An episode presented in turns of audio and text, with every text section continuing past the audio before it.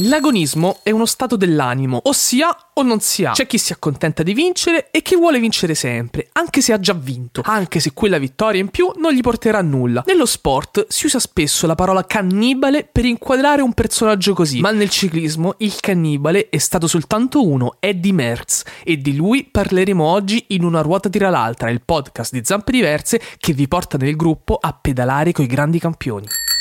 Una ruota tira l'altra. Spiegami un po'. Una ruota tira l'altra. Forte. Una ruota tira l'altra. Ma davvero? Una ruota tira l'altra. Ma perché? Una ruota tira l'altra. Ma quando? Una ruota tira l'altra. Dai. Una ruota tira l'altra. Fede. Una ruota tira l'altra. Altro. Una carriera come una passeggiata sulla luna. Eddy Merckx. Metto subito le mani avanti, mi rendo conto di quanto sia difficile raccontare in un podcast che dura mediamente cinque a sei minuti quello che è considerato il più grande ciclista di tutti i tempi, ma qui a Una ruota tira l'altra ci piacciono le sfide e non possiamo non provarci, e lo facciamo chiaramente a modo nostro, raccontandovi cinque cose sul campione cannibale che forse ancora non sapete o che vale la pena approfondire. Dai! Il venti luglio del millenovecentosessantanove Merckx si aggiudica il suo primo Tour de France e lo fa nello stesso giorno in cui, sopra la sua testa, a circa trecentosessantamila chilometri di distanza, il primo uomo stava camminando sulla Luna, per la serie "Come rendere unico un giorno unico". Forte! Eppure quel millenovecentosessantanove non prometteva per niente bene per Merckx. Poche settimane prima era stato squalificato per doping al Giro d'Italia. Lui si professerà sempre innocente, ma di fatto fatto quel giro non potrà concluderlo. Storiche le immagini del processo alla tappa, con Zavoli che entra nella sua stanza d'albergo e filma il ciclista sul letto in lacrime. Spiegami un po'. Merckx ha vinto tre volte il campionato del mondo di ciclismo su strada, cinque volte il Giro d'Italia, tre volte il Tour de France e una volta la Vuelta, e poi ha vinto almeno due volte tutte le classiche monumento, con un'affezione particolare per la Milano Sanremo, dove ha trionfato per ben sette volte. Nel millenovecentosettantaquattro ha vinto la Triple Crown,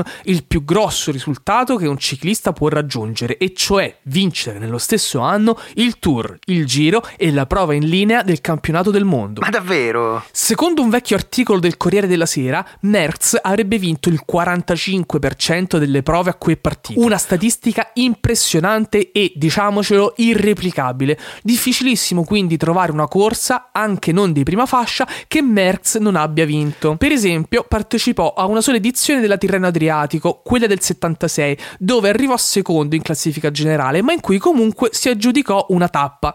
L'unica prova di prima fascia che non vinse è la Parigi Tours, e qui c'è un aneddoto molto carino che vorrei raccontarvi. Quando lasciò il ciclismo, lo leggiamo questo sempre nell'articolo citato del Corriere della Sera, Noel Vantighem, uno sconosciuto fiammingo che però si aggiudicò la Parigi Tours del millenovecentosettantadue, questi dichiarò: "Con Eddy formiamo una coppia perfetta. Io ho vinto la Parigi Tours, lui tutto il resto". Bello, bello. Merckx si ritira nel millenovecentosettantasette dopo aver corso il campionato del mondo di ciclismo a San Cristobal in Venezuela. Nel millenovecentottanta fonda la sua casa di produzione di biciclette da corsa, la Eddy Merckx Cycles, che fornirà le biciclette a numerose squadre professionistiche. Tra l'ottantasei e il novantasei è il commissario tecnico della nazionale belga per le prove mondiali e olimpiche su strada. Durante la sua gestione la rappresentativa ottenne due titoli ridati, nel novanta con Rudy Dhaenens e nel novantasei con Johan Museeuw. Il ventuno luglio del novantasei è stato insignito del titolo di barone dal re Alberto secondo e diventa così il primo atleta in Belgio ad assumere un titolo nobiliare per meriti sportivi. Nel settembre duemilatré è stata aperta una fermata a lui intitolata sulla linea cinque della metropolitana di Bruxelles. Sì! E adesso Operazione Squalo. Operazione Squalo.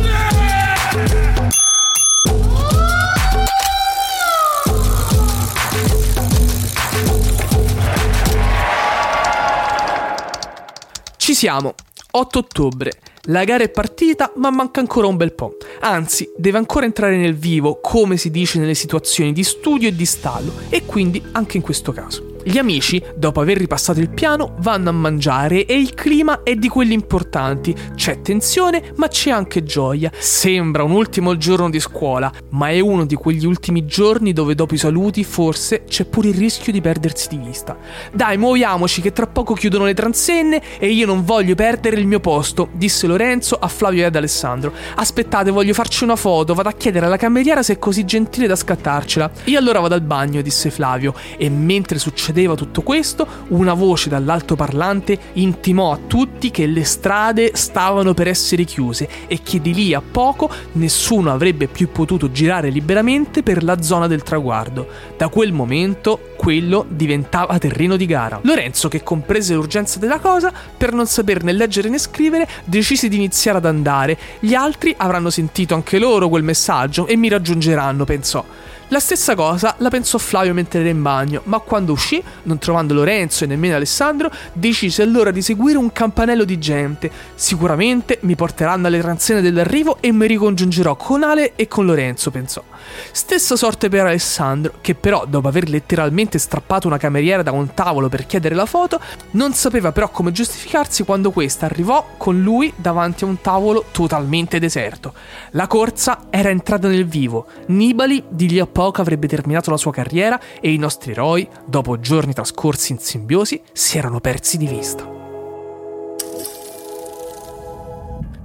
Quella che avete appena ascoltato è Operazione Squalo, una storia a puntate che racconta il viaggio di un gruppo di amici fino all'ultima gara di Vincenzo Nibali, e tutti i giorni ne trovate un pezzetto dentro Una ruota tira l'altra, il podcast di Zampe Diverse che vi racconta il mondo del ciclismo e della bicicletta.